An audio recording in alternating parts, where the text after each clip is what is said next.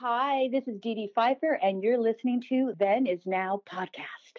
Rise and shine, my sinners. When Father Evil starts his day, he gets a little deadly. Deadly Grounds coffee has the richest, smoothest flavor you'll find anywhere. It's sinfully delicious. Once you go deadly, you never go back. Order yours at getdeadly.com. Coffee's so good, it's scary.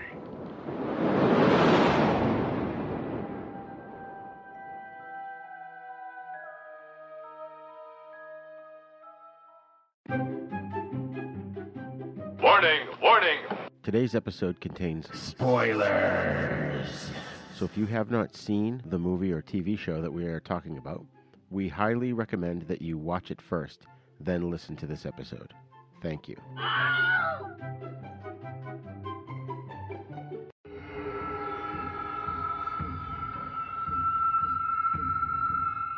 Welcome to 13 Days of Hallowtober. You are in a room filled with your friends, but they are all dead. Suddenly, one by one, they begin to move, to live again. What the hell are they? Zombie, How can we stop them? Here, take this. zombie. They are decaying. They are missing from their graves. Shoot 'em! Zombie. It's shocking. That's why no one under 17 will be admitted. Save me.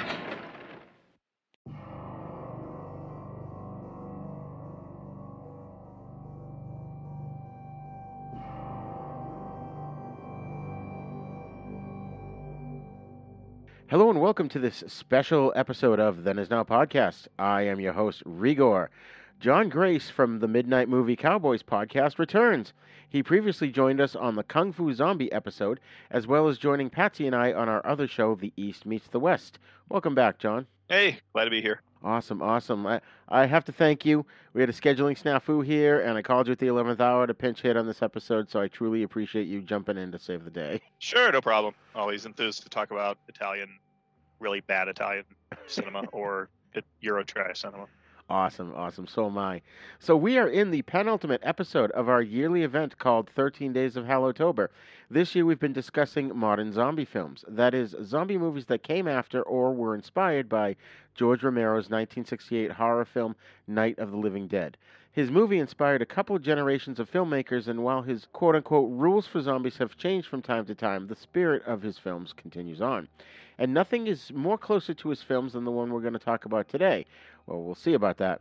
While it's dubious in its claims of being a sequel to Dawn of the Dead, it none- nonetheless is a fun, scary, and gory romp in the world of the zombie apocalypse. I'm talking, of course, about Lucio Fulci's 1979 flick Zombie, aka Zombie 2, aka Zombie Flesh Eaters, and I could go on and on, but I won't. So sit back and get ready for a fun discussion. Class is in session.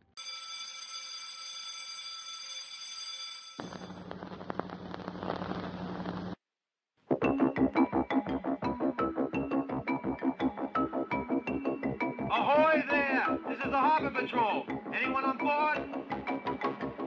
Yes, she looks abandoned.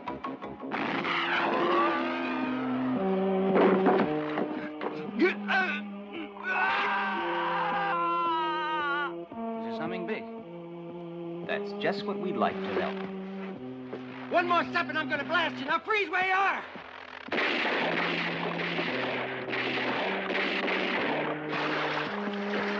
Yes, it's my father's boat. And how long since you last spoke to him? Well, we have to go to Matul. We're trying to locate Anne's father.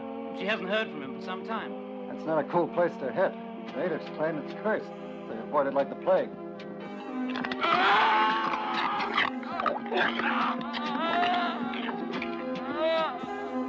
I'm going to tell everyone that you're the one who's crazy. The demented, cruel, evil son. What exactly did my father die of, Dr. Menard? And the boat's crew, what happened to them? What's this about the dead coming back to life again and having to be killed a second time?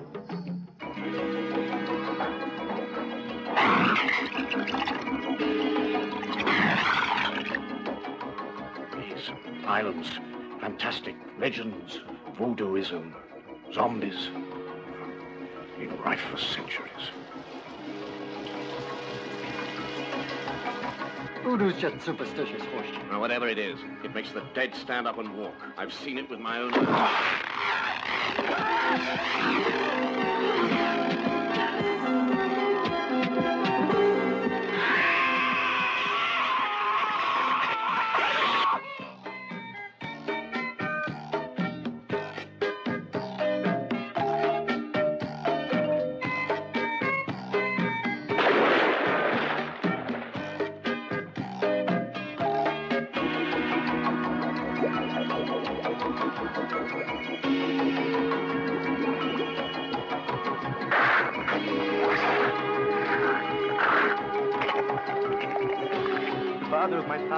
Said, when the earth spit out the dead, they will come back to suck the blood from the living.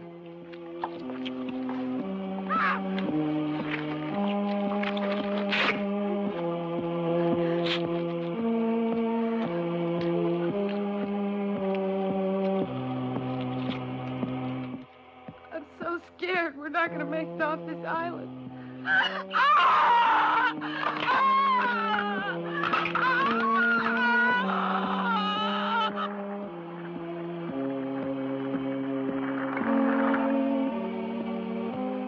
coming back to life. They're everywhere.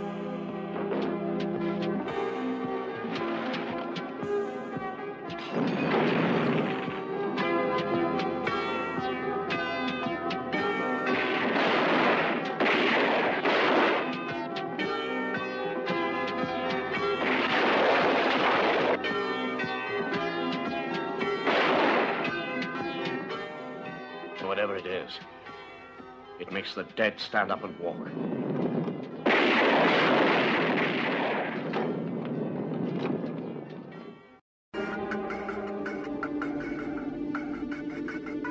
An abandoned boat drifts into New York Harbor and is boarded by two harbor patrolmen. A zombie kills one of the patrolmen but is shot by the man's partner and falls overboard. The dead patrolman's body is taken to the morgue. Anne Bowles is questioned by police as the boat belonged to her father. She claims he's conducting research on Matul, I mean Matul, a Caribbean island. British journalist Peter West is investigating the story. He and Bowles learn that Bowles' father is suffering from a strange illness on the island. They hire a boat and two guides, Brian Hull and his wife Susan Barrett, to reach Matul. Meanwhile, on Matul, British doctor David Menard and his wife Paola have been researching the phenomenon of zombie reanimation. Paola wishes to flee the island, but Menard insists on staying. That night, Paola is alone in the house when a zombie tries to enter. She pushes the door shut, but it breaks through with one arm. Paola is pulled toward the door and killed as her eye is gouged out by splintered wood. Approaching Matul, Barrett dives into the ocean around the boat.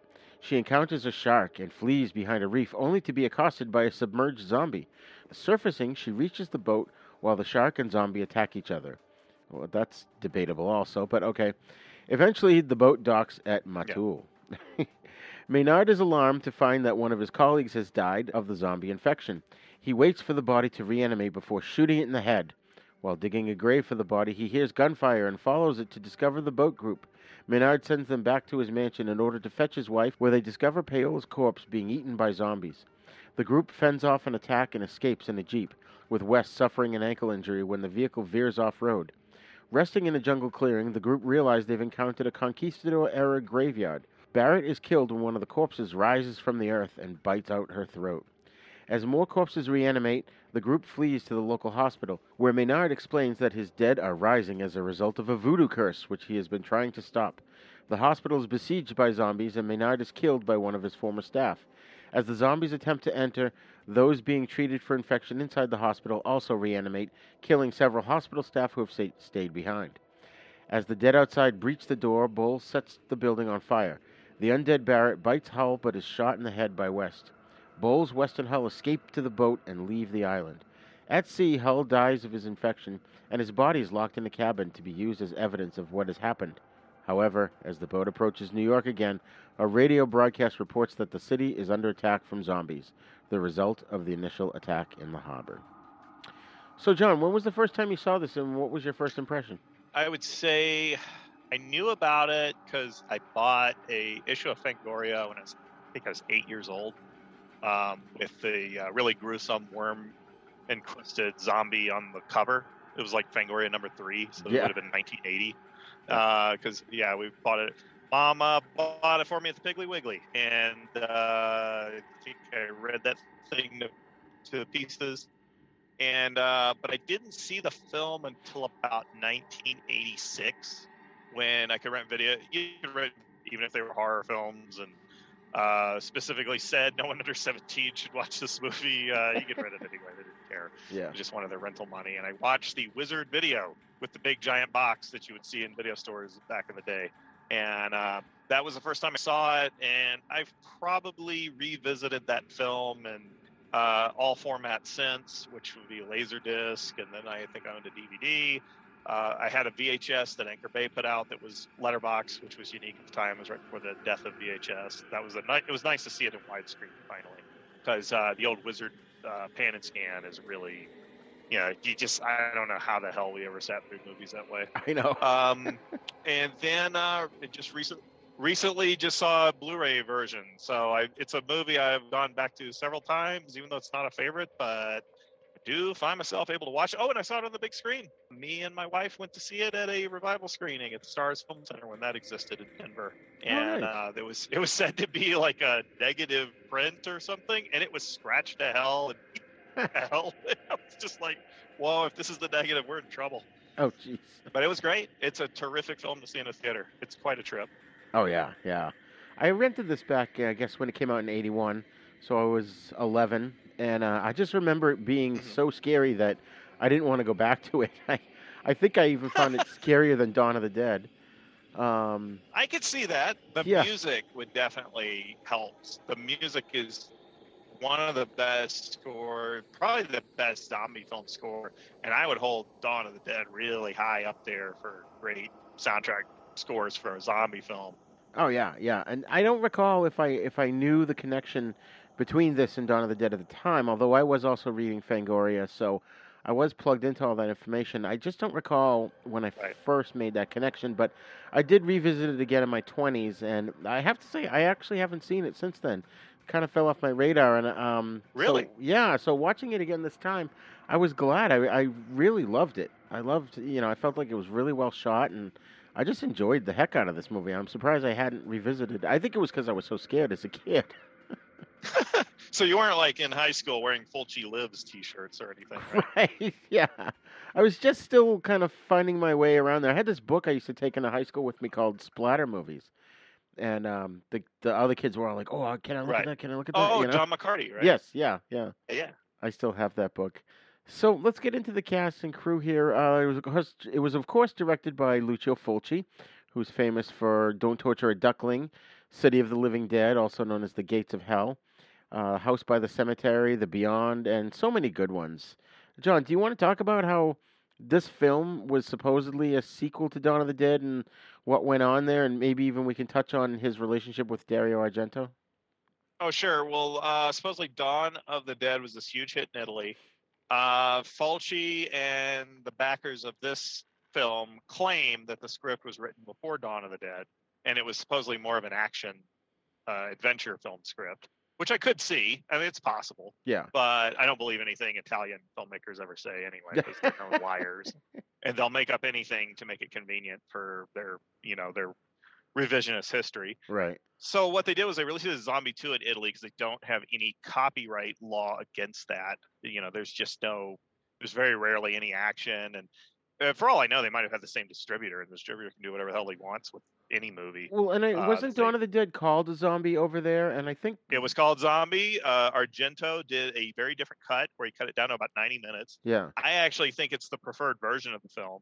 Huh. Uh, even though I like the long version, that's what I saw. But I do think the zombie version is uh, very, very watchable. It's really good. And in some ways, I prefer it because it gets a lot of the dull stuff out of the way.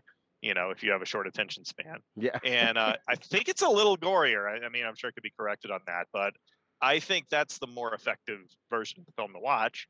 And uh, and the zombie, also the goblin music that comprises the soundtrack is much louder in the Argento version um, which I like, and uh, and I, I need to watch that. I haven't watched it in years, but I remember when I got on video, I was, you know, really really impressed by it. And um, so they put it out as Zombie Two, and I guess it was a huge, I guess it was a huge hit in Italy. I know it was a big hit in the U.S. because uh, what's his name? Was it Jerry Warren who got the rights to it? And um, think so, No, yeah. no, it's um, it's one. It's one of those uh, distributors who was known for out of New York, who was like a, you know, kind of a crazy. Oh, distributor. like Hemisphere or something.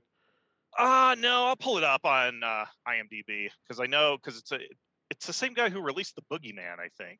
Oh, okay. Um, uh, because they gave it a really, really effective. Um, let's see here. Get the produ- uh, release production company, U.S. Uh, what's it say? Jerry Gross organization. That's it. Jerry. oh, Gross. Jerry yeah. Gross. Yeah. Yeah, he was great at releasing stuff at drive-ins and flea pits. And um, flea pits are what you now politically correct call grindhouses, but they were actually called flea pits by theater owners Right. um, because they were lower quality theaters. But um, I remember an ad in my local newspaper back when newspapers had those great. Uh, even your small town newspaper had big ads for the movies playing yeah. with the artwork and Yeah. everything. And the drive-in had zombie playing, and it had this image of the zombies standing in front of the Brooklyn Bridge. And it was like, "We're gonna eat you" or something like that. And, Yeah. then, uh, and it said second feature, co-feature, Dawn of the Dead. I'm like, wow, that's gonna be an amazing night at the drive-in. You know, to an eight-year-old. Oh, yeah. Um, ah, yeah, it's it's stunning. And um, but I know over here it was a, a pretty big hit in theaters, and it had to be because um, other distributors would release Fulci's movies like uh, Gates of Hell got a big release in this country. Yeah. So big it was re- it was reviewed in People magazine. So Oh, wow. It's just like yeah, people don't realize they, they act like this is all cult or rarely seen or only released at 42nd Street. No, this stuff played everywhere. Oh, what yeah. they do is they they kind of four wall it or regionally roll it out throughout the country over a span of a few months and you know they they covered the territory getting it at all the flea pits but uh, i remember gates of hell playing locally and um the beyond might have uh, under what was it seven doors Seven of death Doors of Death. Yeah. yeah, yeah, the, all those things played. And the funny thing was, horror fans didn't seem to like them at the time, or the horror, I guess you'd call them horror film critics, didn't really dig them. And I've, I've seen the reputation of Zombie and other films kind of grow over the years. Yeah. Yeah.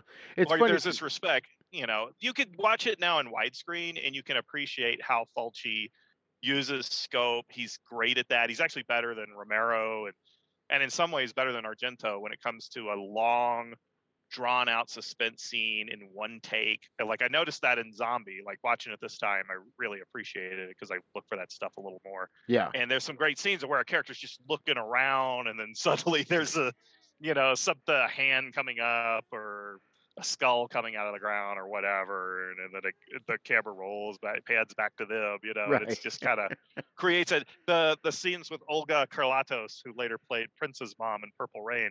Right. She's in her she's in her bungalow and she's notices somebody might be outside and there's this long drawn out scene. It's actually really well done. It's something that people kind of were writing off Fulci back in the day, even though I mean, if Hitchcock had done it, people would say, "Hey, it's one of Hitchcock's greatest moments," because it's this Italian guy who used to make uh, comedies and westerns, uh, Right. and looks like he's just cashing in on Romero. It just they don't appreciate it. And he, I hear, I read that his career was kind of faltering at this point, but because this movie was so successful, um, Yeah. that it really kind of amped up his career and sort of jump started it. But my understanding was that, and correct me if I'm wrong, was that he kind of walked into his like he was first of all he was the third pick as the director of this, and he Right. walked into it thinking it was just going to be a horror movie, a zombie movie, whatever. But then because Dawn had succeeded so well, it became a cash grab in Italy, and the producers changed a lot of stuff and turned it into Zombie 2, and he really wasn't a part of that decision making process. Is this true? Uh, this I do not know. Uh, it's not covered in the documentary. The Right. one, uh, the Fulci for Fake, is the documentary I watched to kind of refresh my brain on uh, my Fulci knowledge because I'm not like a hardcore fan Right. or anything. Um, and I kind of had to freshen up on it. But um, the interesting thing, the documentary mentioned, and it was, I can't remember if it was his producer or the composer, Fabio Frizzi, who said it. They said, but the movie is actually a Western, or it's structured like a Western. And Fulci had come off of doing Silver Saddle and For the Apocalypse in that decade. I think he had made The Psychic before he made Zombie. So he was already working the thriller thing. Right. But uh, even the documentary mentions that you cannot believe everything he says about his career or his movies because he would fudge the facts. Like he claimed, "Oh, Steven Spielberg told me that Poltergeist was inspired by." Um, I think the Beyond, or you know, or House by the Cemetery. I was like, what? It's just like, um, but um, I That's funny. noticed that the movie is structured like a western. The uh, Tisa Farrow and Ian McCulloch and Al Cliver come in, and they're almost like the cavalry, and it's almost like Richard Johnson is like the general in a fort besieged by Apaches or something. You know, like you, you've seen those westerns. You know, you have seen those westerns where they're going to find the father. You know, it's almost like a reverse of the Searchers or something, and uh, and it's the the the hospital or whatever the clinic is basically besieged by zombies surrounding the thing and you know they they get in and and there, there's a scene where they're surrounded by zombies and they're shooting these rifles and throwing these flaming molotov cocktails and i'm like wow this is like assault on precinct 13 Right, or right. various westerns i've seen where they're holed up and fi- fending off indians and um it's I- i was like okay i can see it now i could totally see how this might have been an action script or fulci brought his approach to westerns to this Right. um, al- although to me, he only made one really good western, which was uh, Massacre Time, which we reviewed on on my podcast a few years back. Oh, nice. And that's a very innovative, I think, uh, very trend-setting and uh, ahead of its time western with Franco Nero. And I think uh, Fulci did see it as a western when he wasn't doing these, you know, these incredible suspense scenes of stalking Olga Karlatos or um, Captain Haggerty as the zombie on the boat when it said the harbor of New York. and I mean, which is all those are all really well edited, well shot and staged scenes, and I think people don't don't give him the credit for that because you know even in the 80s your Chas Balun types were always talking oh the gore the chunk blower the Right, right. splatter and it's like you know that's not even the most interesting stuff to me now you know watching it as an adult so um Yeah. you know i think it just depends on what you want out of a movie i, I guess Yeah, and it's funny because my understanding too is that all the the filming in New York was guerrilla filmmaking. They had no permits. They hi- he he he hired a guy. I'm sorry. Yeah, he he told the basically the the director of photography go here's some money. Go and rent a helicopter and go fly around and get some shots. That's the way they did it. Um, it's funny because I, I really admire New York Ripper, which is a one film that a lot of his fans don't like, and um, it, it's yet it, it seemed like his most personal film, and the documentary kind of proved that it Yeah. actually was. But I remember admiring the way he depicted New York, like it would have been 1982, I think, or when he was filming it, and it really, you really feel the scuzziness of New York of that era. And I remember I was talking to Vincent Gallo about Lucio Fulci, and I had just seen New York Ripper, and I said I was amazed by the scenes of New York he got, and he probably didn't have permits. And uh, Gallo told me they had these 35 millimeter cameras that they could they could almost be handheld, and they could carry them around and get those type of shots. He was he was explaining to me how he did it, wow. and yeah, and I was like, whoa, I was like, huh. Very interesting because Gallo had worked in Italy, and I think he he knew some of these guys, or he knows some of them Yeah. and uh, he told me he spoke some Italian, so he, you know, I think he conversed with a lot of these guys. But um, but yeah, I was like, whoa. So it's funny because while I think this is around the time that started the trend of Hollywood making New York films in Toronto, which was Right. a real pro- problem at the time, and and so the New York set films didn't have much authenticity. But then Italy was making all these films in New York, which have a better vibe of the era than anything Hollywood was making at the time, save for Night of the Juggler and maybe a few other exceptions. You Oh, know, yeah. You would think after Saturday Night Fever, they're just they wouldn't New York wouldn't let these guys not make a movie in New York, but no, they all went to Toronto for tax breaks Like Rumble in the Bronx. avoid paying. Yeah, they don't want to pay unions. You know, Rumble in the Bronx was uh, that was never intended to be seen in America. Oh, Like really? Stanley Stanley Tong told a friend of mine who was a distributor who was interviewing him. He said, "Had we known you guys were going to buy that one, we would have never shown the mountains in Vancouver. There's, there's no way I would have shown, but I didn't think you guys cared anymore, so we just we made it for Asia." And, Hey, here's the Vancouver Mountains. We didn't know. That's it's like hilarious. you're gonna of all the ones we made, you're gonna buy that one. which I Oh, was saying the same thing because I had seen Rumble in the Bronx, the Hong Kong version. I was baffled when New Line Cinema purchased it. I said, "Boy, they must. I guess they're going to edit the hell out of that." Nope, they actually didn't. They, Right. you know, they they chopped some stuff for pacing, and it's actually better paced than the Hong Kong version, but it's still a pretty dumb movie. but Yeah, I oh, was yeah. like, in a pale shadow of Jackie's '80s stuff where he was at his peak, and uh, but yeah, I was I was baffled by that. But uh, like a lot of um, TV shows, were always filmed in Vancouver or Toronto, Right. claiming it was New York. That just became a thing, and really, it was just Hollywood wanted to avoid paying the unions. That's all it was. And the thing is, movies like this one, like Zombie Two, w- even though the whole movie doesn't take place in New York, it's just sort of the opening and closing sequences. Um, Yeah. the, uh, movies that are actually shot in the city, whether it's New York or L.A. or Chicago, whatever, back from like the '70s and early '80s, to me they're like time capsules. I love those. I love the feel, how they look. I love, you know, like you said, the way you described how the city was, you know, and it it mm-hmm. just you I it, there really something to that that we just don't have today, you know. Right, right. And I've been in uh, New York City in the summertime, and I would say that uh, that the the wraparound scenes of Zombie really do capture the feeling of being in that city. Yeah. um, it's just, it's just, I don't know. You can just feel it. You know, like I got that that feel because back when I was there, the uh, Twin Towers were still up. It was in the '90s. Right. know, uh, yeah. and and there's shots of them in this movie of the the uh, World Trade Center, and it's just like it does give you that feeling and that vibe, and it, it's like that's New York and in Fulci's widescreen in his scope, and it's like it doesn't because Martin Scorsese doesn't film in widescreen or rarely does, and he never filmed his gangster movies in widescreen, and so, so this is your chance to see the city of that era in scope, and it's uh, definitely got that feeling, gives you that vibe. Oh, absolutely, absolutely. I guess with um, Captain Haggerty, he was the he was the zombie on the boat at the beginning, right? Right. Yeah, he I guess went to a bar in New York. Apparently, it was one of the worst, seediest bars. Like I can't think of the name of it off the top. It of was my head. CBGBs where the Yes. Ramones and Blondie Yep. and Dead Boys got their start. And- And uh, supposedly he walked in and nobody paid any mind to him because punk rock was in full swing. And he had his he had his zombie makeup on. yeah, yeah, he was probably in there with the Misfits and Jerry Only and Glenn Danzig, and everybody just thought, oh, he's just a fan.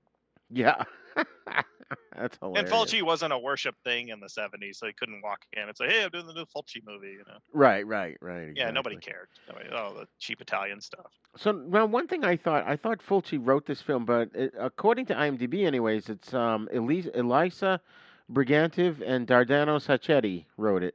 Right. Um, which they both collaborated on 1990, The Bronx Warriors, uh, Exterminators of the Year 3000.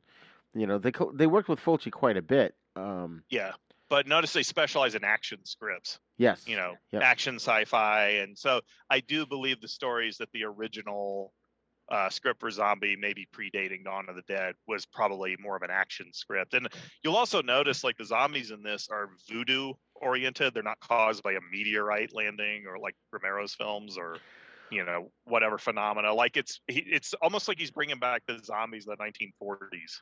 Like um, and those those kind of dull films like the zombies of Mora Tau or whatever. or Yeah, I the Hammer the film zombie. Plague of the Zombies. Yeah, you're getting the voodoo zom- the voodoo sparked zombies, But- which is a little more interesting. And he's got those uh you know, Fabio Frizzi has kind of the the bongo drums playing throughout the tropical island scenes and you, you get a great voodoo vibe and it's um but yet it's paced almost like a like an action western or something. Like Right. It's just constant. It, it doesn't give you a lot of time to breathe, except during the long takes when they're looking to see if a zombie's lurking around. But I really, really got into the vibe and I, I appreciated the vibe and pacing of the uh, the island scenes this time, which were filmed in Santa Domingo, I believe. Yes, yeah, and the the jungle drums in the background just reminded me of Gilligan's Island. yeah.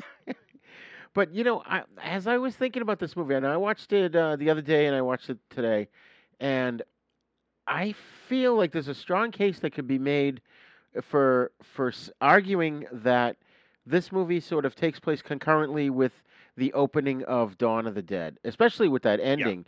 But you know, Night of the Living Dead, he was vague about it. He said, you know, there's one scene where there's a news report of a space capsule that came back from Venus and it, it was radioactive or something, but they never Right. clearly defined what caused the zombies. And in this, it's not hundred percent clear that it's voodoo related. Like the natives call it voodoo because they do have that method, like in Serpent and the Rainbow, that Wade, uh, Right. what's his name, Wade Davis discovered that the puffer fish, and if you eat it, it makes your heart rate slow down. They think you're dead, and all this stuff, and blah blah blah. Right. So I think the argument could be made that whatever's causing it is neither voodoo nor a space probe from from Venus, but it is something completely different.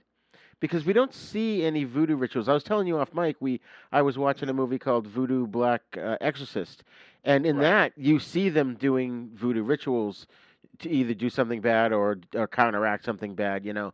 But in this, they kind of talk about it, but it's never really conclusively shown to us as the audience. Yeah, it's not clear, and I think the New York stuff was added after Dawn of the Dead to give it that Romero vibe. Probably. so you could say it was set in the same Yeah. world or universe, and the zombies only die when you shoot them in the head. Right. So, and and obviously being bitten by a zombie is an infection. So you could see where those script changes were if it was indeed rewritten hastily after Dawn of the Dead to Yeah. make it more in that universe. So you could definitely buy into that. And you could say it's set in Romero's world. I think that's such a loose thing now because The Walking Dead became this huge phenomena that is has certainly easily outpaced and um, grown in popularity over Romero's trilogy, where you could no longer nobody's going to say Night of the Living Dead anymore. They're going to say, "Oh, it's like The Walking Dead." You know? Right, right. Yeah. And uh, Romero himself even admitted he was just stealing from uh, Matheson's I Am Legend story. And you can see some sh- some of the shots are swiped from um, The Last Man on Earth for Night Yeah. of the Living Dead. And um, it, it's just kind of, it's like, okay, one theft of a Matheson story kind of becomes its own thing. And then a theft of, the theft of I Am Legend has sort of grown into its own thing where it's bigger than all everything. Um, you know, what's more popular than The Walking Dead? It's hard to find, you know, Game of Thrones maybe, or it's Yeah. probably boosted up horror movie conventions, you know, tenfold. It's too bad Fulci didn't live long enough to take advantage of this whole zombie zeitgeist Oh, in uh, the film industry. Man, he would have really cashed out. Yeah. Um, but yeah, I mean, you could you could argue or or make the case, eh, it's set in the Romero universe. You'd be safe with that. Just like uh, it's a film uh, that was made in Africa, The Dead. Is that what I'm thinking of? Uh, I don't. What year? It was it was fairly recent, just like five six years ago. Oh, I don't know. I don't recall. It was like The Dead, or I think it was just called The Dead or The Undead. It was, but it was actually filmed in Africa.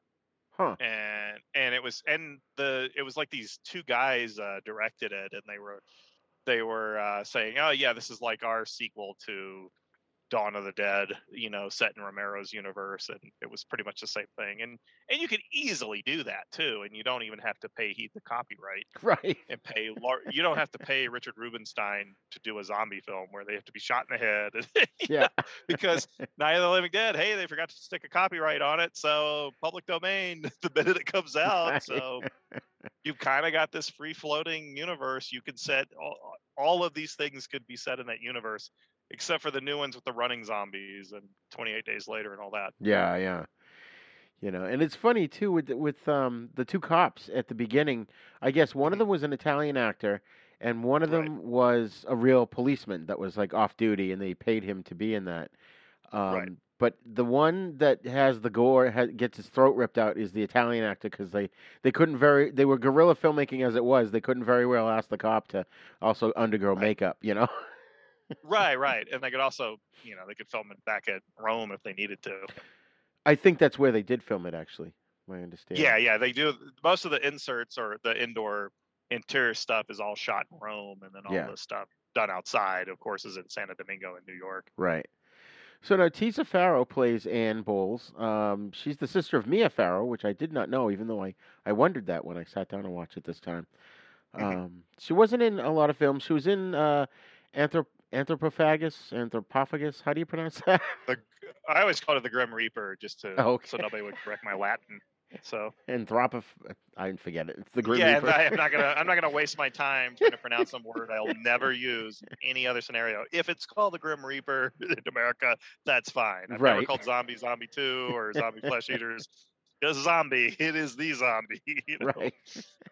Um, yeah, I've never I've never seen that one actually. A lot of people would talk about it, but at the time I was overdosing on the horror zines and the horror magazines, and they'd always be like, "This version of the Grim Reaper on Wizard Video is missing a crucial 20 seconds of throat ripping." So yeah, yeah.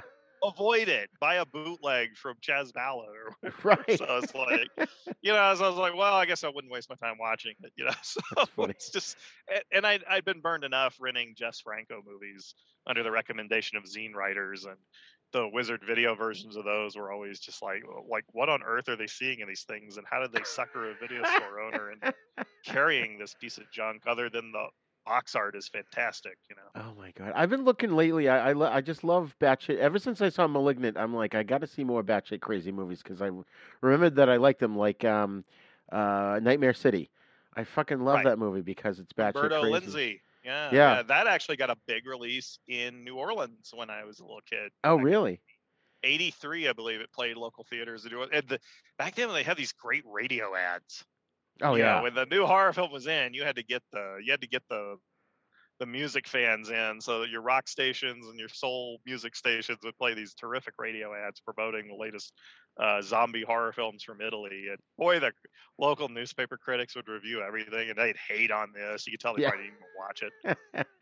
I did find some newspaper ads for this movie, which I'll post on the uh, show notes, and I'll look and see if I can find any radio spots for this one as well. There are some I've heard them. They're they're pretty good. Oh, good, good. It is midnight on a tropical island. A beautiful young girl's long hair streams against the coral reef. Her beautiful body is caressed by the tide. Suddenly, a decayed hand rises up and blood drenched jaws move to bite her. The living dead walk again.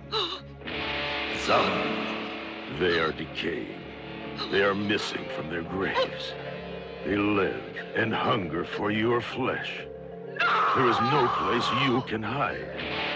Zombie, you are what they eat. No one under 17 will be admitted. Zombie. Uh, speaking of uh, Umberto Lenzi's Nightmare City, I just realized Stefania De, D'Amario, who played the nurse, Menard's assistant Clara, uh, she was in Nightmare City also. But my point about bringing that up was I just watched recently. Um, it's a movie called House from 1974, Japanese film. Or, uh, it's known over there as Hausu. You're right. Because I look, I just kind of as a lark, I googled, you know, batshit crazy movies, and that came up, and I had seen that come up a couple times in my recent searches. So I'm like, all right, I'll give it a try. And that was one of those movies I couldn't tell you what the fuck it was about. And I, I literally, I, I at the end of the movie, I just said out loud to nobody in the room, I just said, "What the hell did I just see?" yeah, that's a real cult favorite, I guess, because Criterion has uh re- has released several editions of it, and people will have that assumption anything put out by Criterion is automatically great. right. And um, I've watched it twice and never cared much for it.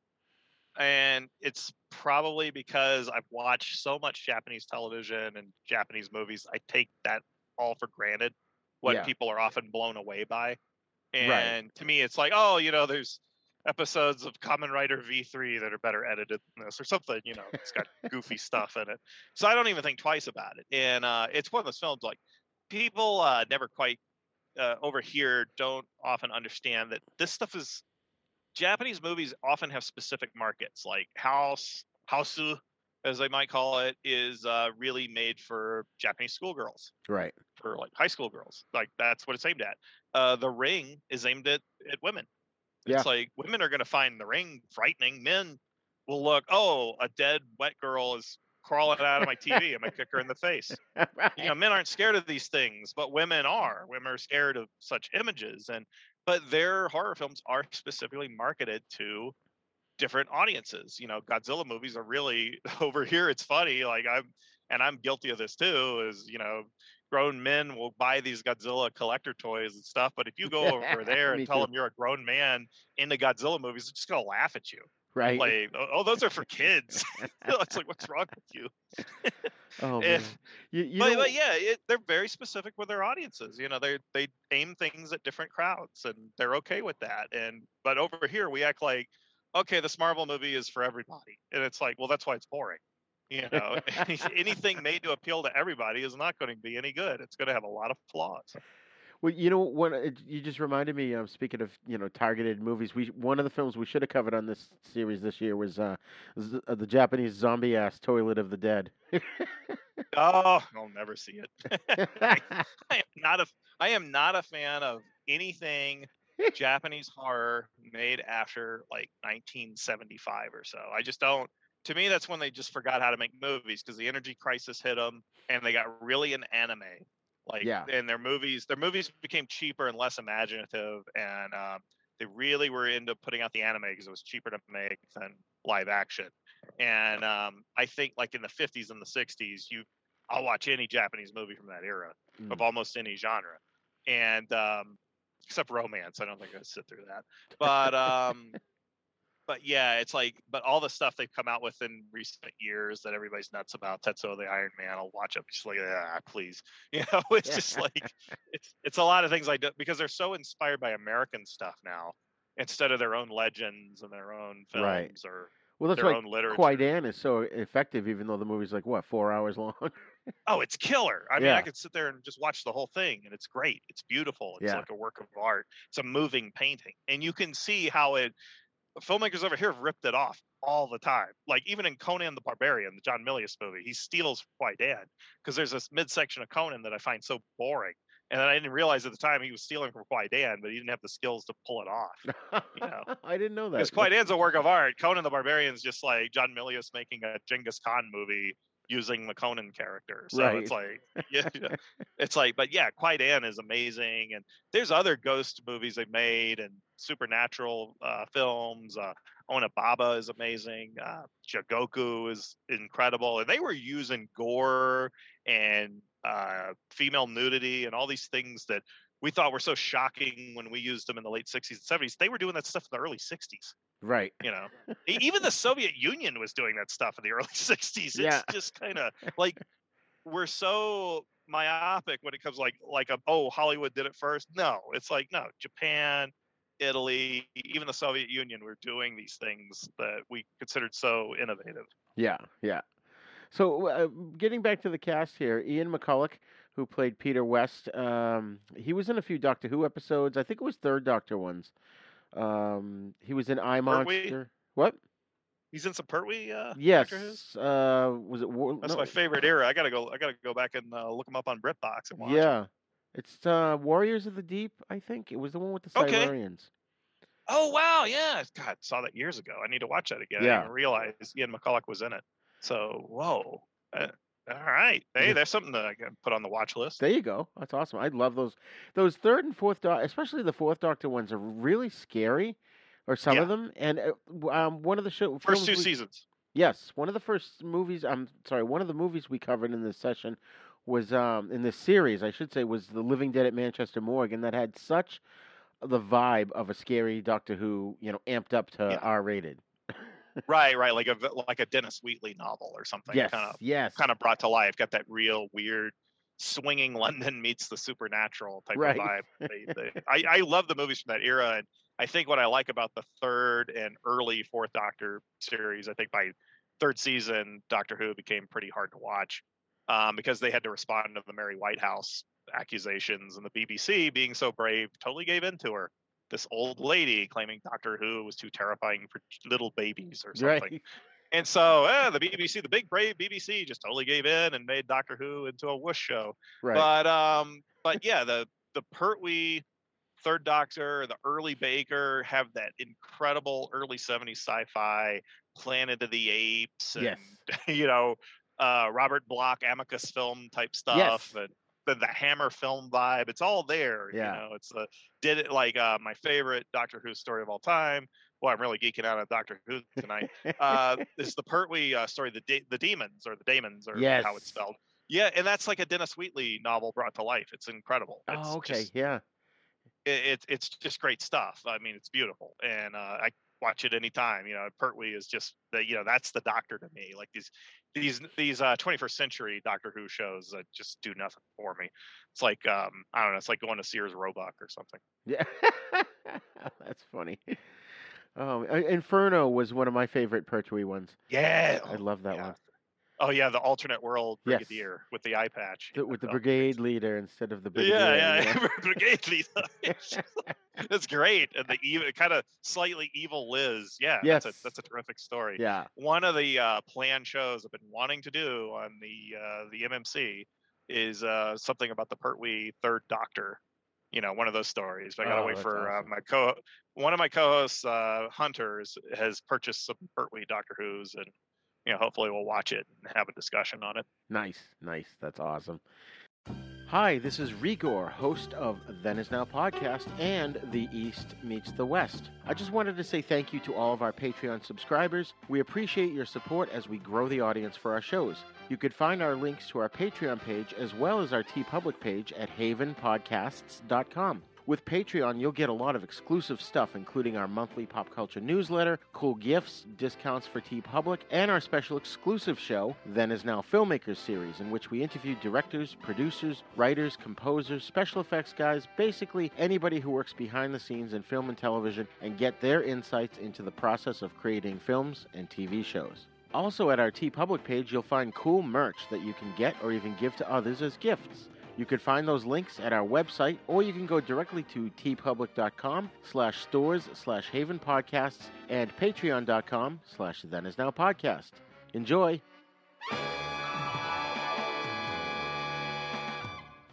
Are you a lifelong fan of General Hospital? Are you a new fan who wants to know more about the history of the show? Do you enjoy talking about the show with others? Do you find yourself yelling at the TV? Is your self care an hour a day in Port Charles? If so, we invite you to join hosts Amanda Kimmel and Shannon Coach at the place where all the hidden conversations take place and secrets are revealed. Meet us at Pier 54, a General Hospital fan podcast. Prepare for a spine tingling, nerve shattering podcast featuring all your favorite monsters. You won't believe your ears when you listen to Monster, Kid Radio. Hear your host, Derek M. Koch, and his ever rotating stable of guests discuss your favorite classic and sometimes not so classic monster movies.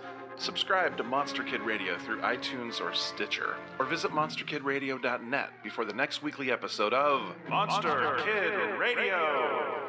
Go through the archives for interviews with Sarah Karloff, Victoria Price, and Joel Hodgson. Listen to discussions about movies like Creature from the Black Lagoon, Island of Terror, and King Kong. And don't forget convention coverage from Monster Bash and the H.P. Lovecraft Film Festival. Classic monsters, modern talk, and the head of Rondo Hatton. Only on Monster, Kid Radio.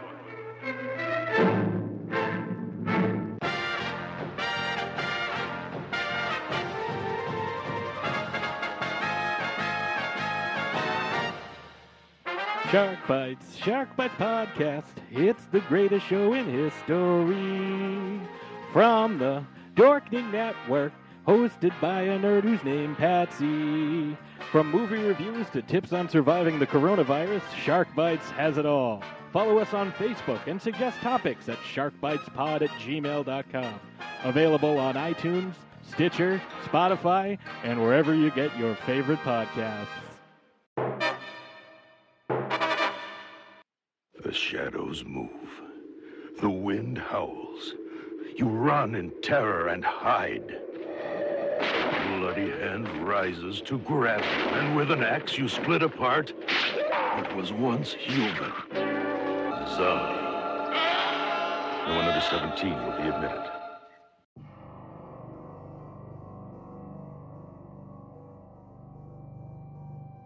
Uh, Ian McCulloch was also in uh, I Monster. He was in The Ghoul with Peter Cushing from 75.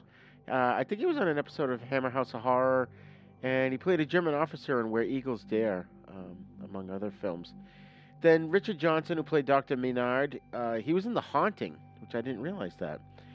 And, yeah, uh, terrific uh, veteran actor. Yeah. He was in the Rat Pack. He was part of Sinatra's crew. yeah, yeah, Yeah, married Kim Novak. That's uh, right. For a year. Kim, for a year, yeah.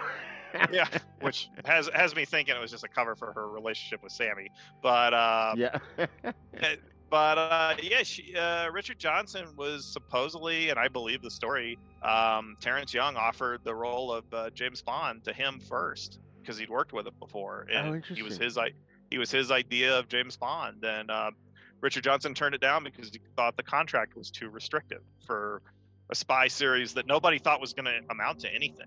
Right. You know, the idea of a of a spy franchise series seemed laughable, and the Fleming books didn't sell that good until JFK mentioned it was his favorite nighttime reading was uh you know from Russia with Love. Oh yeah. And uh, then the sales just shot up overnight, and suddenly uh, first two Bond movies were re-released to be a huge double feature hit. You know, whereas Doctor No made its American debut at a drive-in in Texas on the as the co-feature. So uh, yeah, not a lot of people realize that because they've rewritten history where Doctor No was a smash hit and it actually wasn't. Um, right. Yeah, Richard Johnson turned it down, said it was too restrictive. He did play Bulldog Drummond in two very fun movies, uh, Deadlier Than the Male and Some Girls Do, um, which are those are very very enjoyable films. Uh, in the Bond mold, but using a character who predates Bond by like two decades, Bulldog Drummond. Right. Right. And uh, he, he's he's good in this. Supposedly he rewrote all his dialogue. I can believe it. And he was dubbed in this too, which I thought was weird. Was he dubbed? It seemed like it could have been his voice. Uh, maybe it was. I thought I read that he was. Yeah, dubbed. it sounded like it could have been him, but I do know that in like everybody wonders why didn't Steve Reeves dub his own voice? And, Yeah. um, well, the thing is, in um, in Italy, they don't pay you to dub your voice. It's an extra, you know, it's an extra week of work being in that dubbing studio. Or you could do it in like two days. But um, I know that Richard Harrison rarely dubbed his voice in his Italian films because he said they didn't pay you, and it's like you're better off going off and making another, you know, forty thousand dollars working on another film. Because Right, if you you're dubbing these movies, you're not making money. You know, you're not making anything. Because just they didn't shoot with your- sound. They didn't. They didn't shoot with Right, sound. right. They did everything in post. Well, they do something called a dub. Like I was told by Eric Zaldivar, who has appeared on a lot of our Italian-oriented episodes, and uh, he has experience working with these people. And he said that they use something called a dub track, where they do live sound recording, so the dubbers have like a guiding track Huh. to go with, to work with as they dub into different languages. But yeah, they don't use any of the sound recorded on on the set. Yeah. That's just not done. And uh, and it's done for time saving, and also it's going to be dubbed in a bunch of different languages anyway. They don't care. Um, I've never understood why people are so insistent on watching Django uh, with in Italian with subtitles when there is no original language, and Franco Nero didn't even bother dubbing his own voice in Italy. So Right. why why would you worry about it? Terence Hill, um, supposedly in Italy, they had never heard his voice until he did an American film. Yeah. Was it uh, And- Miami Super Cops? Uh, no, um, he did uh, Mr. Billions for 20th Century Fox, a Oh, Jonathan okay. Kaplan movie. In '77, it's him and uh, Jackie Gleason. Oh right. and right. that was the first film where his voice was heard. He also did March or Die with Gene Hackman, and his Yeah. voice was heard in that. And it turned out he sounded like Peter Lorre when he talked in English, so which is kind of unique. But he did start dubbing his own voice in English. Yeah. But apparently, still would not dub his voice in Italian. I think he may have dubbed his voice in German in a few films because he speaks German as well. He's half German.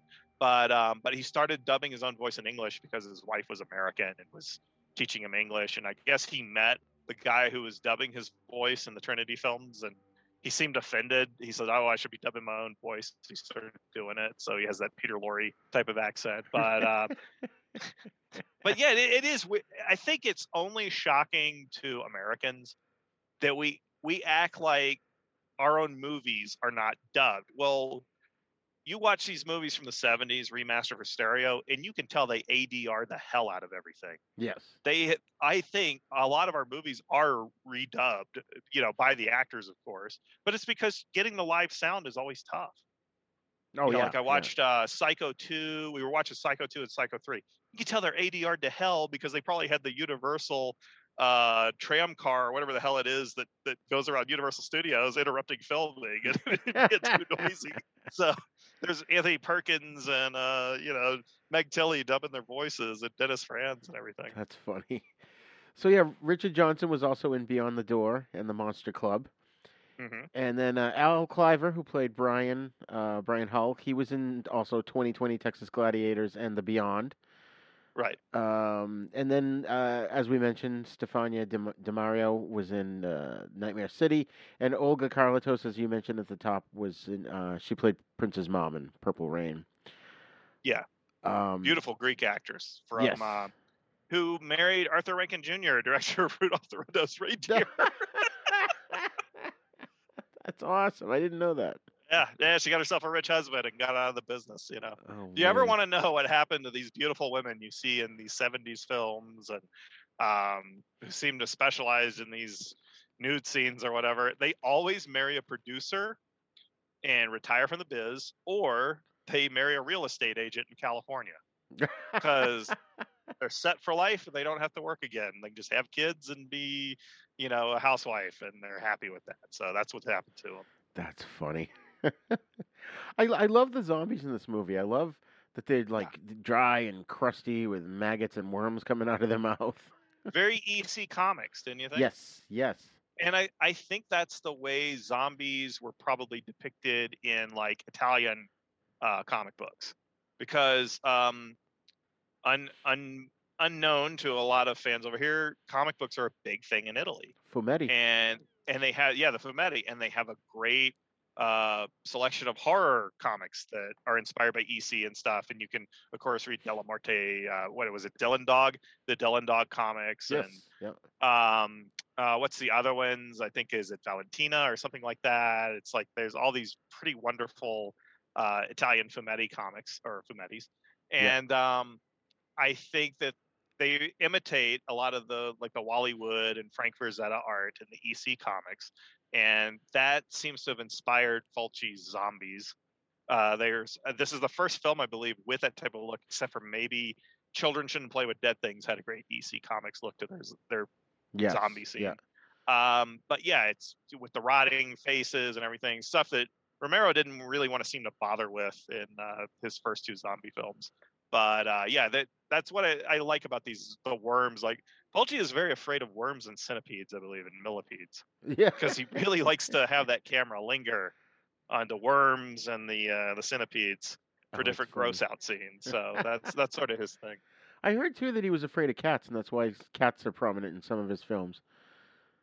It could be. I, of course, he might have just said that to just Maybe, yeah. lead on the Italian journalist or English journalist who interviewed him and stuff. Like I said, you can't really believe anything these guys say because they're always like, and Fulci for fake, um, pretty much says he would make, you know, like I said earlier, he just made stuff up just to make his stories sound more interesting, you know.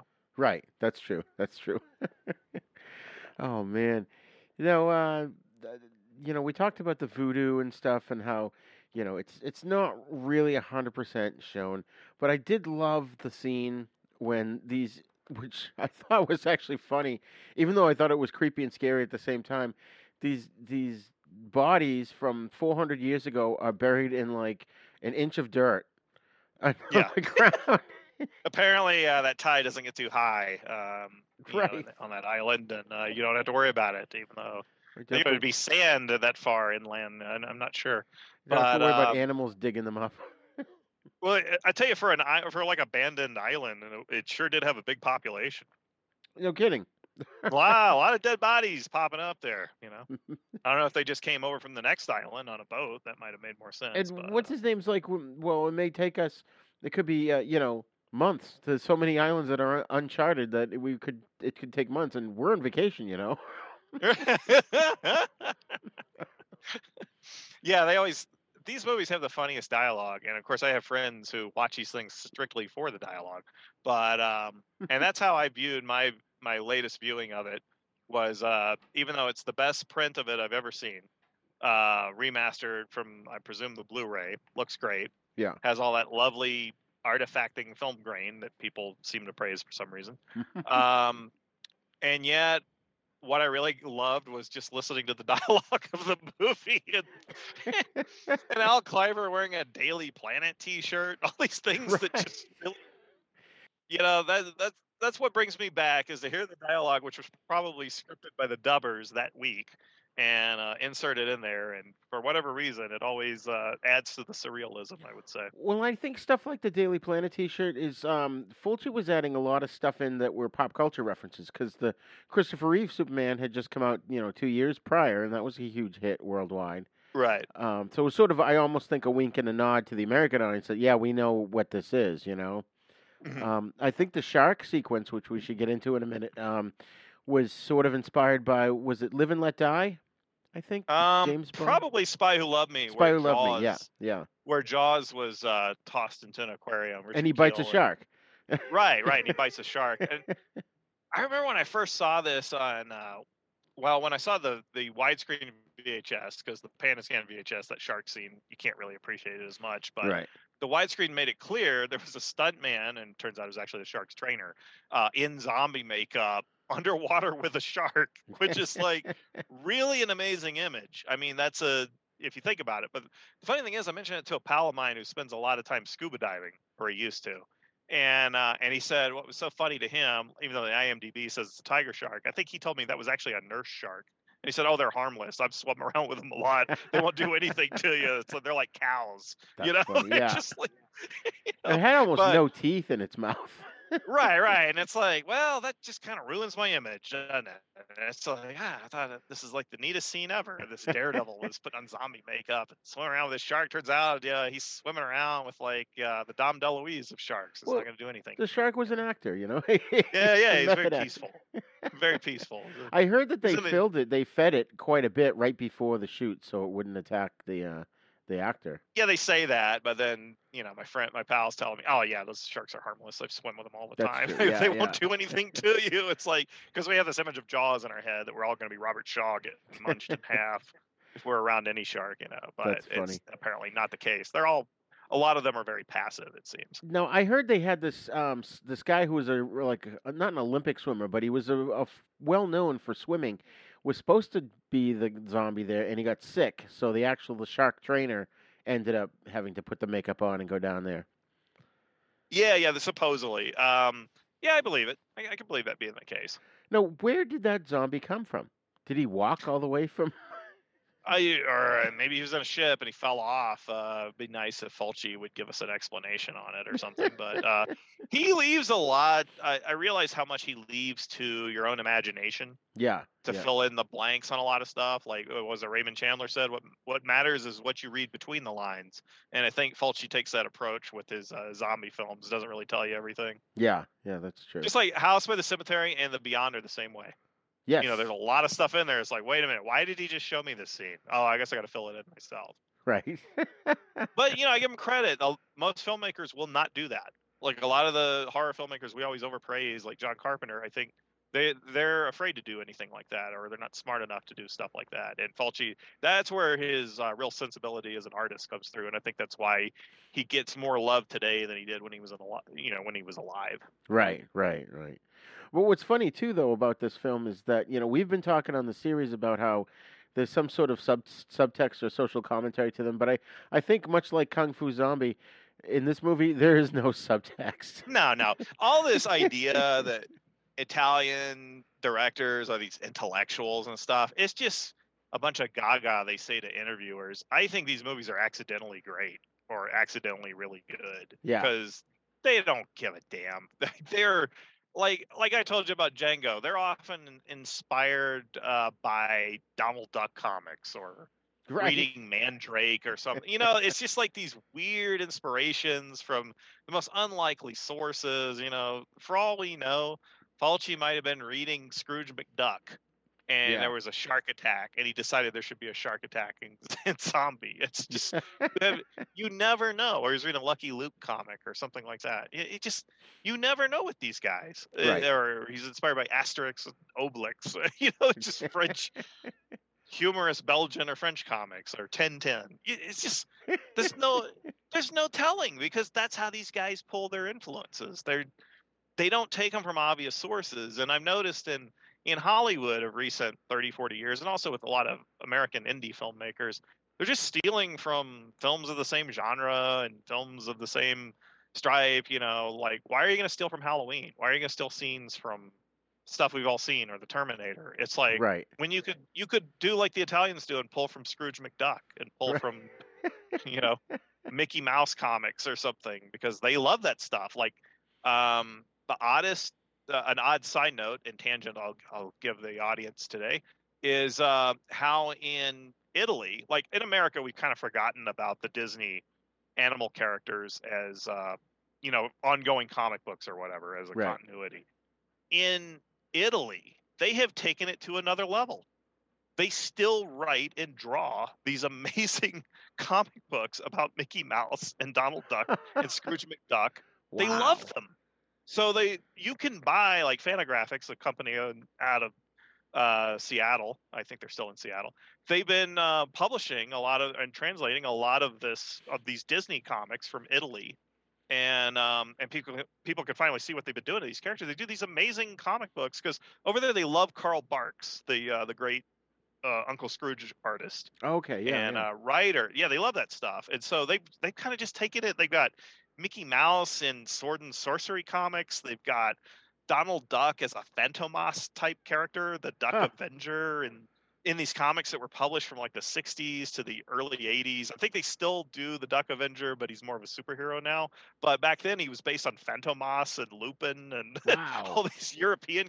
Yeah, it's mind blowing. And they really love them and they really went far with them. We're over here, we've forgotten about them. Oh, this is for little kids. And over there, they they read it like it's just the most normal thing in the world. You know, hey, Donald Duck. You know, and also if you um, I go to Dollar Tree a lot to catch up with the cheap DVDs and Blu-rays that they have there, of course, Yeah. which are warehouse leftovers that didn't make it to big lots.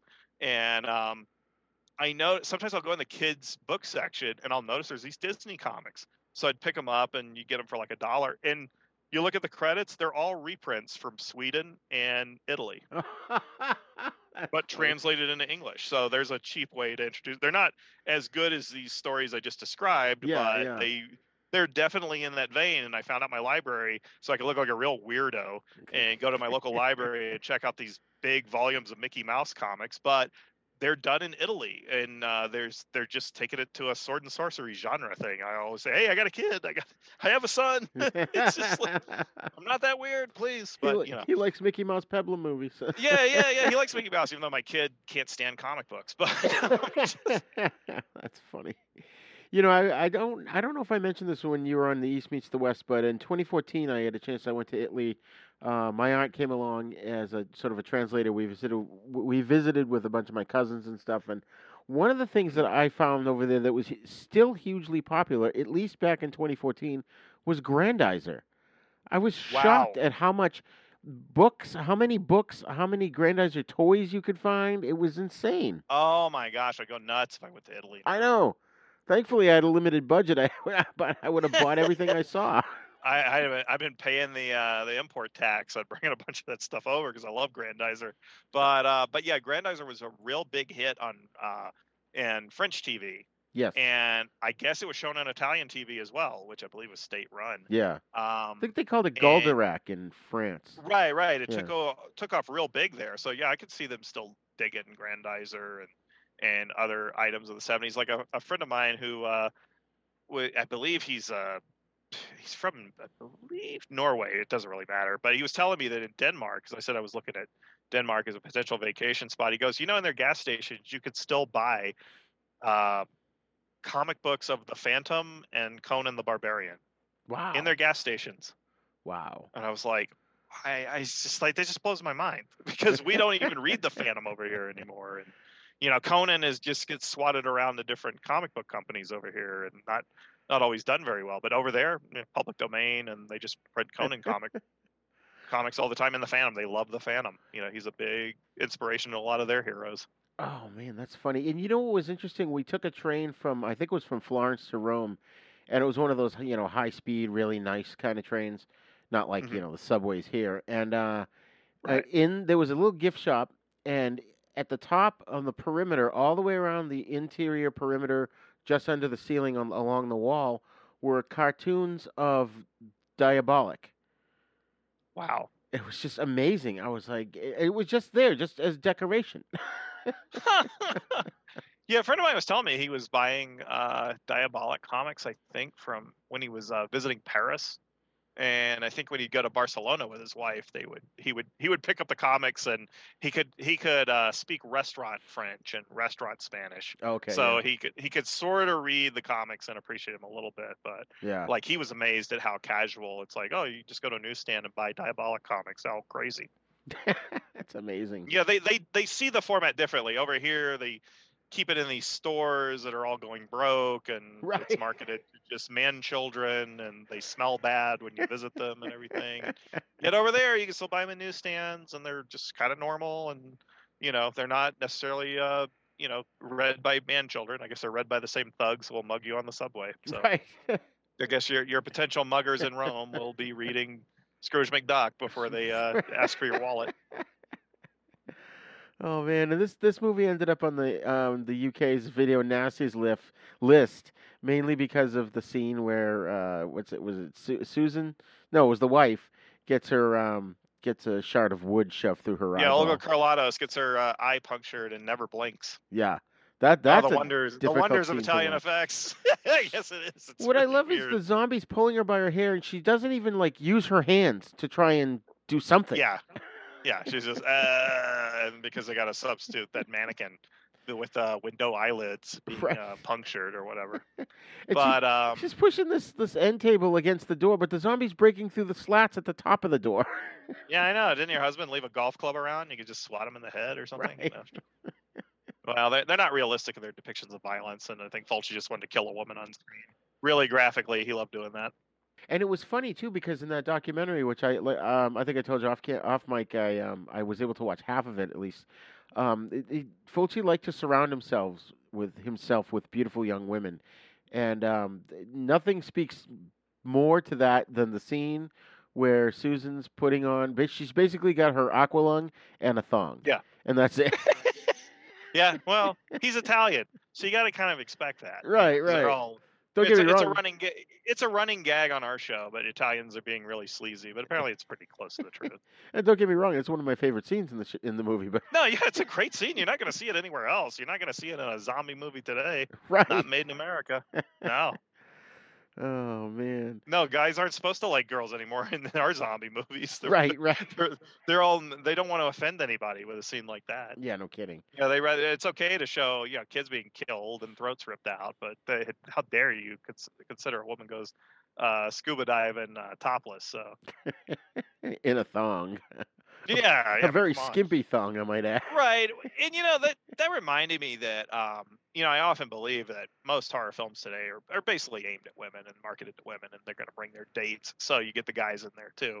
But um, back then, the set the late '70s, I think one reason your gore hounds are very fond of that era and they're very anti PG rated horror or whatever is because that was that time when basically horror movies were expected to be seen by horny young men That's true. and, and horny teen boys. It was totally aimed at them. So you always had this gratuitous nudity, and that's where Fulci fit right in. And I think when people are always like decrying the rise of PG 13 horror and everything, it's like they don't realize that they're nostalgic for a time when these movies were marketed to them Right. but and not necessarily girls. And I think when Paramount put out Friday the Thirteenth, and the early films, of course, are more pandering to the boyfriends.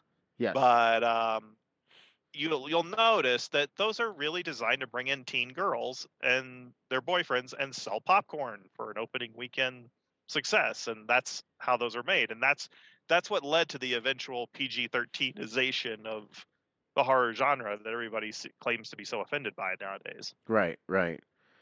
And but it's very much um, horror is very very much a feminine genre and of course everybody's gritting their teeth and wanting to punch me for saying this but that's true but but the late 70s uh, the reason we still go back and watch these movies because that's when it was aimed to creep out men Yeah. yeah, here's a nude girl look a zombie Ugh! you know it's like it's just pulling the pulling the uh the shell game on you you know Oh my god. Well, you know what's funny How like nowadays the final girl has become a thing. You know, 'cause- because right I I remember back in the '80s watching those movies, Friday the Thirteenth and whatever slasher films. My I remember my mother turning to me at one point, going, "Why is it always the girl that survives at the end and ends up killing the bad guy? Why can't it be the guy?" right Like, well, you got don't that know, the. Evil Dead, but then you ended up with this. Um, you ended up with a completely different type of horror franchise, Right. Right. Where where it's basically uh, Bruce Campbell being like all three Stooges in one man, and um, you know having these elongated, uh, t- you know, slapstick scenes with uh, monsters and demons and everything. Yeah. everything. Which, by the way, have you seen the sidebar? Have you seen the trailer of his new film, Black Friday? No, I haven't watched it yet. Everybody was posting it, and um, I haven't looked at it yet. I'm not really. I've kind of gotten to where I'm burned out on clicking on trailers as soon as they pop up, and I'm like, oh, let me guess, is Bruce Campbell playing himself? Right. You know, it's just because I, I haven't cared for a lot of his straight to video stuff, like My Name is Bruce or whatever it's called. Bubba Ho-Tep.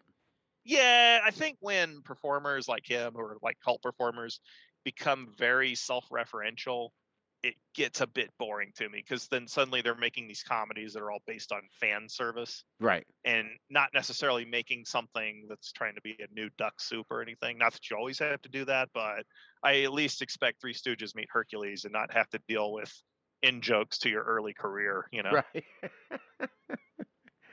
oh man, and the thing with trailers too is I and I learned this the hard way back in uh, when Back to the Future Two came out. They had shot that back to back with Part Three, and I Right. remember seeing two in the theater, and at the end they had a trailer for Part Three, and they gave away the ending shot of the movie. I, I remember going, "Oh, that's the end shot." Yep, I guess I don't need to see Part Three now because I know how it ends. Well, it was just a big tribute to a Fistful of Dollars. Oh my god, I know, but it was just like it, they ruined the movie. It really pissed me off, and it was like so. Ever since then, if there's a movie coming out that I I I know I'm going to want to see, uh, Mm-hmm. I'll watch the trailer maybe six months in advance. And nowadays, even like with the Bruce Campbell one I just mentioned, um, Right. I only watch half of it because by the Yeah. time you get halfway through the trailer, they're giving. Even my wife now is at the point where she's like, "Shut it off! They're giving away too much."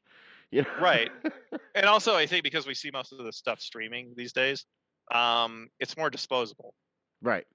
it's like you know i'm just going to watch on streaming i might if i'm not really into it after 20 minutes i'm turning it off and i'm going to watch you know i'm going to watch a rerun of uh uh x files or some nonsense or whatever Right. and forget it forget about it i don't care i'll watch andy griffith Yeah. you know it's just like uh, i'm going to pop in my bonanza dvds i'm not going to watch this new bruce campbell thing but they, that's just kind of movies are very disposable now and i think streaming has kind of cheapened film yes. and uh, everything's shot digitally. So I think people just aren't as into it as much, even if they don't realize it. It's almost like a subconscious thing.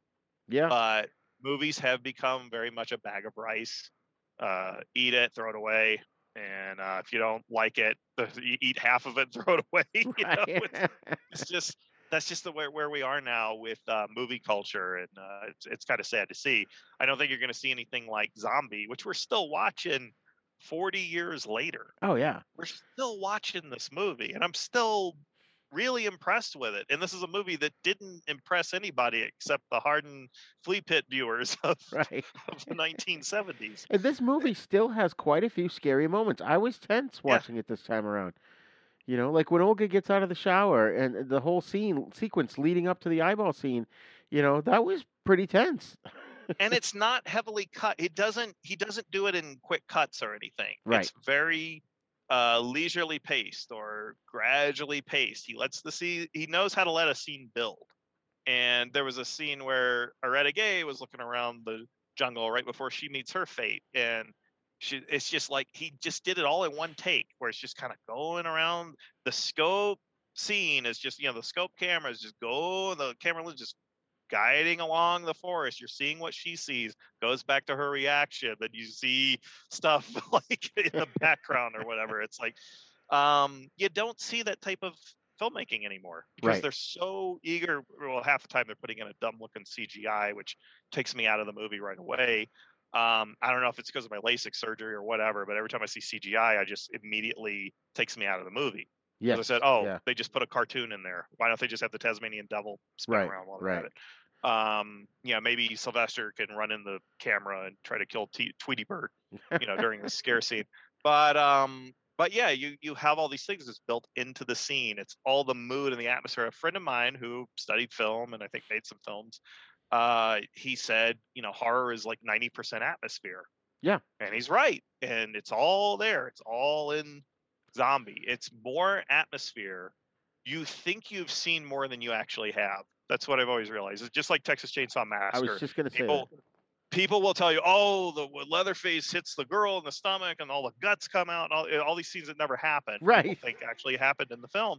And uh, that's what it is with zombie. People think they're seeing a lot more than they actually are. Right, right. So when you do see something very uh, aggressive and and gross, uh, it really hits you because he's actually kept you.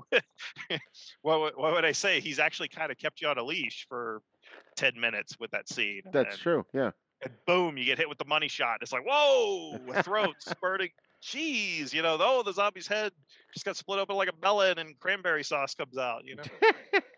And one of the things in that documentary I thought was really fascinating was the where uh, one of the guys that worked there with him was saying that Fulci he knew the even whether he wrote, wrote the movie or not he had it in his head backwards and forwards he knew it inside and out and he knew ahead of time how he wanted the shot so he'd be like you know give me the 25 millimeter lens give me the 70 millimeter lens you know and he, he had it all planned out, and that's the kind of visual artist he was I think Yeah, he's a visual thinker. Yeah. I think he thinks in visuals, and um, not everybody is. And you can kind of tell when you uh, you watch a movie that's not by a, a what you would say a visual thinker, John Landis. Uh, you know that don't really have the the scenario like where it's memorable. Like you remember shots you've seen in a uh, Lucio Fulci movie. You will never remember the shots and the layout in a Mick Garris film.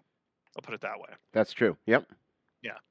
yeah absolutely And, and no offense to those guys or whatever. Well, John Landis, I don't care if I offend, but um, but the thing is, those guys were never very strong visual directors, and guys like Fulci and uh, his uh, his peers like Argento and uh, Deodato and um, Umberto Lenzi, they just there's a visual mind there, and I think Fulci actually had the most visual mind. I think The Beyond is a beautiful movie oh yeah uh, even if it's nonsensical. House by the Cemetery is amazing, even if it makes no sense whatsoever. You know, and he fakes Edgar Allan Poe quotes and all these crazy things he always does, uh, just to mess with the viewer. But uh, very, I think visually he's one of the.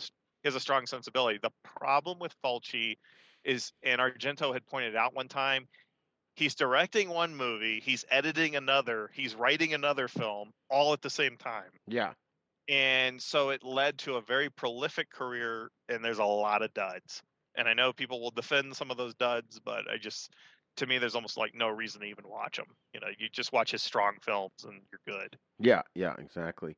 You know, and that, that's the thing too. There's not a lot of character development here.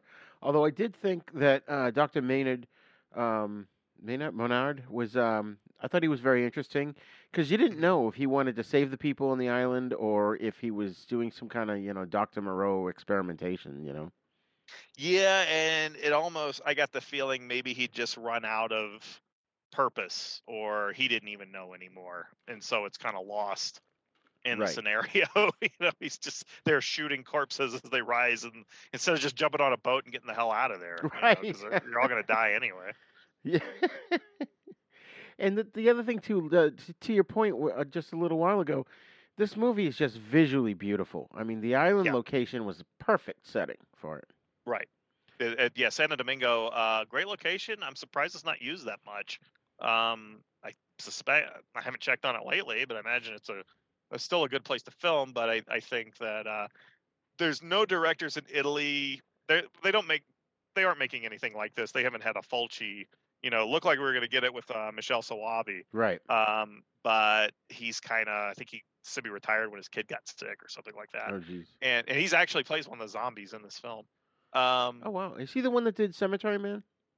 Yes, he did. Yeah, and he did the sect, I think it's called, or Oh, yeah. uh, it has another title with uh, Jamie Lee Curtis's sister, Yeah. um, Kelly Curtis, and um, uh, he did uh, the Church, I believe, and and some other Oh, films. Okay. Yeah. Yeah, you can look up you can look up his career. Yeah. Um, but I think he had to retire because he had a sick kid or something like that, something sad. And um, he's like, I thought he was going to be like the next Fulci. He had a great visual sensibility, but um, the career, the prolificness that's needed for that is just not there. And there's no interest in the Italian film industry. I mean, when's the last time Argento made a good movie? Like 30 years ago, Oh and yet he's made yeah. like he's made like 15 or so. I mean, yeah, I know people like to be edgy and say, "Oh, I love Dracula. I thought it was Oh, great." You know, God. and all- you know, and it's just like, quit annoying me. Quit like pulling Right. my leg. You know, stop, stop it. I watched that movie and I'm like, oh, there's an hour and a half I'll never get back again. Yeah, yeah. That's because I was just watching. I was like, these have nothing that put him on the map. You know, this guy used to make really intense, great thrillers and scope and this amazing prog rock scores and um these incredible, innovative camera things that made Brian De Palma look slow, and Right. um, and then then he just starts making garbage. I mean, his crazy daughter probably didn't help, but um, he just starts he just makes junk and like Giallo, like that actual film titled Giallo with Adrien Brody being more hammy than usual, and just uh, like it's unreal how bad he's become. And I just think maybe he just doesn't care anymore. I don't know. He's just uh, cashing in on his name. yeah, yeah. Or the the muse just left him, whatever it was. Right, right. I don't know if Fulci had lived longer, if he would have just made terrible movies, or you know, it would have been nice to see him uh, see how he was appreciated in America, like with generations of young gore hounds and everything. If Wasn't that's even a term we use. Didn't uh, wasn't there a point where Argento and Fulci sort of had a falling out for quite a while, and then they ultimately patched things up? They must have patched things up because Fulci's last film, or he was working on Wax Mask, which I don't think he ended up. He didn't end up directing. I think Luigi Cozzi took over, or um, I, th- I think it was Luigi Cozzi who took over that film. But um, he, uh, anybody can look it up. It's not a good movie, but that was supposed to be Fulci's film, and Argento had hired him, and they were going to work together, and um, Fulci was going to do a movie for Argento and his brother, and he he passed away before that could happen. Huh.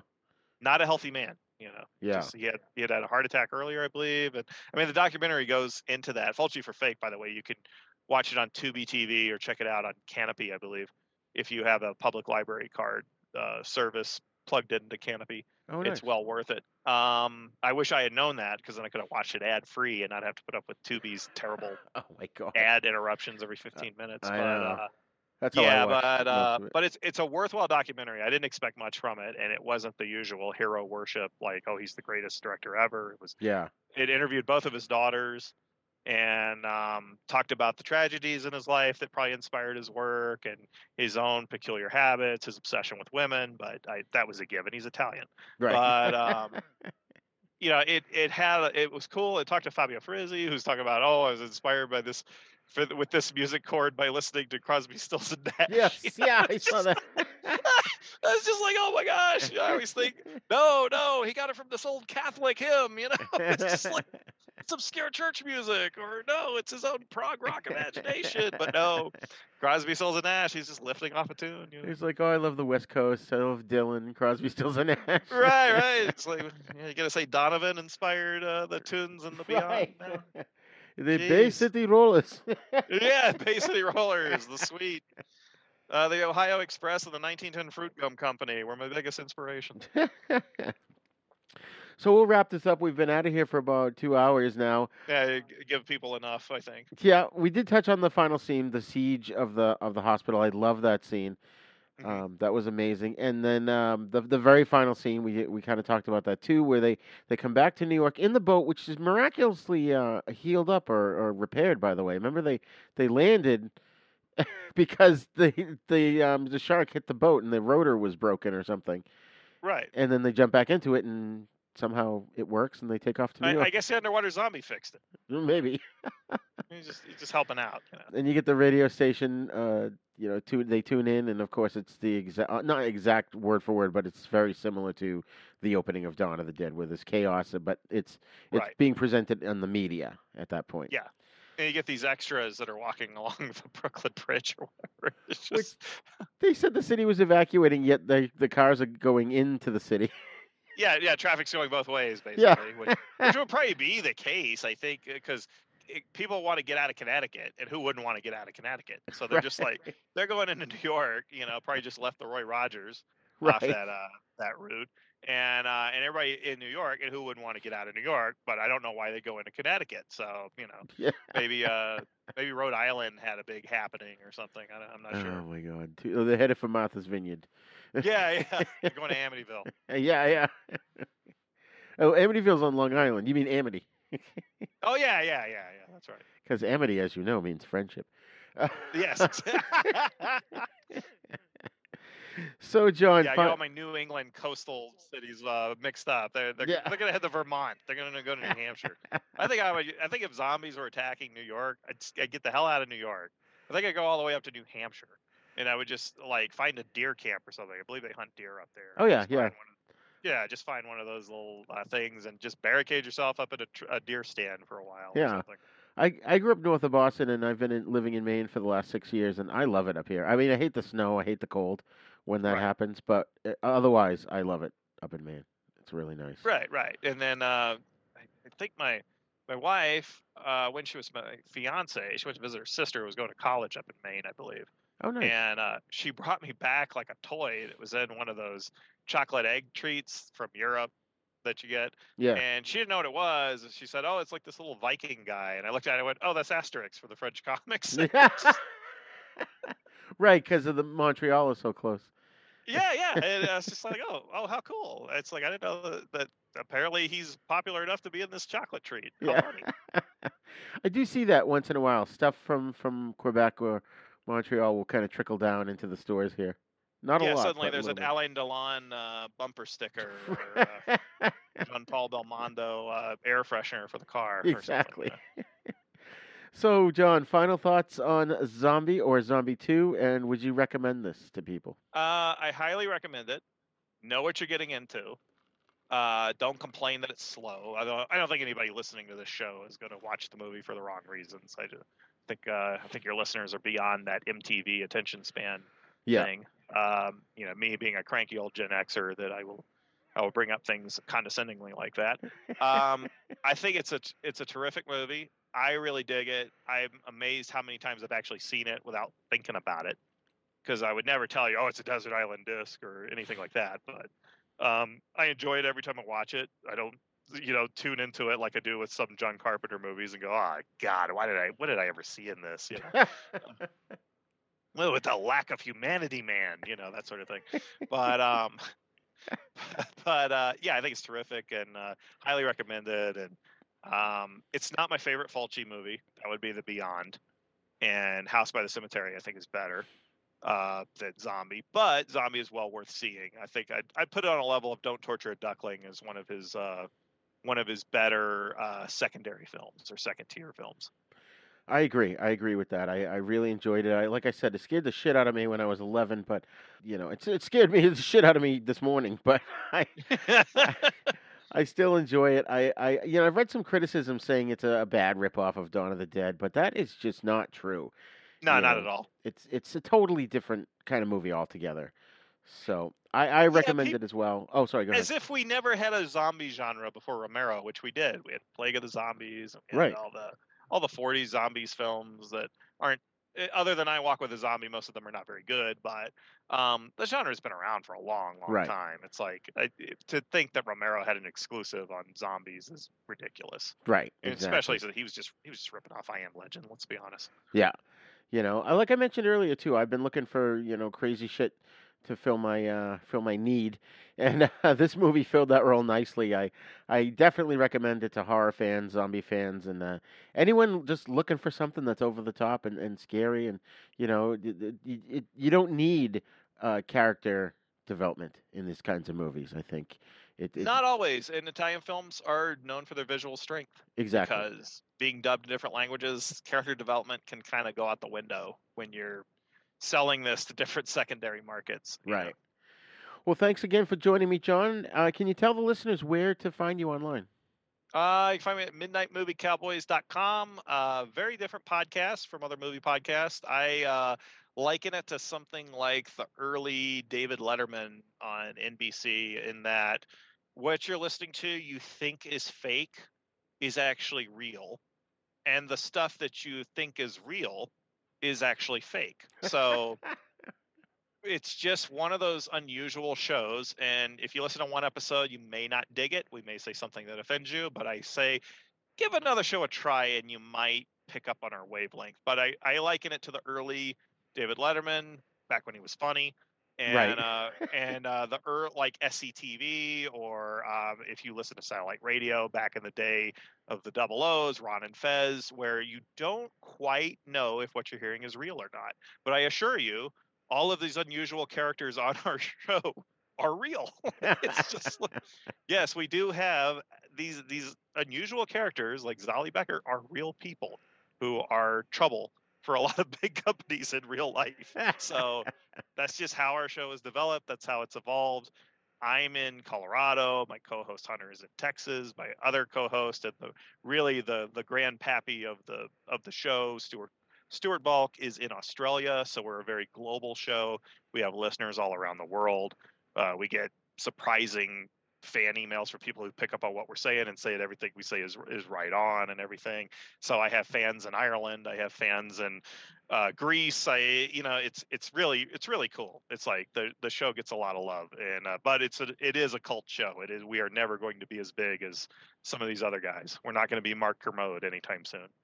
but that's the way I like it. I do the show like only 50 people listen. Yeah. so and and I think that's what entertains people. So you know check it out. Awesome, awesome. Well, thanks again for joining us, John. Sure, always a blast.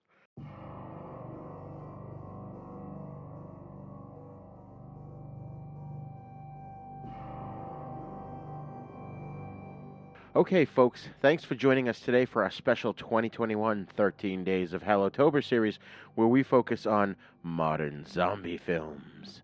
You can send your feedback to thenisnow42 at gmail.com. You can also join in the conversation at our Facebook Then Is Now podcast group. Then Is Now podcast is a proud member of the Dorkening Podcast Network, so please be sure to check out our other great shows there at thedorkening.com. You can also visit our website at havenpodcasts.com, where you'll find our sister show, The East Meets the West, in which we discuss Shaw Brothers films and spaghetti western movies. And don't forget, when you're at our website, please click on the links for TeePublic and Patreon to get some great swag and exclusive stuff that you can't get anywhere else, including our Filmmakers series of shows. And Then Is Now is on YouTube, so please visit youtube.com slash user slash Uncle Death One to get the latest videos, as well as other fun videos. Please subscribe to our YouTube page. Don't forget to hit that little bell so you can get notifications whenever we post new ones. And also share the video versions of our podcast with your friends to get them to subscribe as well. Don't forget to go wherever you download your podcasts from and leave us a great review so more listeners can find us. You can find us on all the podcasting apps, especially the big three iTunes, Spotify, and Stitcher. Class dismissed. Then Is Now podcast is intended for entertainment, educational, and informational purposes only. Sounds, music, and clips played during this podcast are the property of their copyright holders. All original content is copyright Jupiter Media.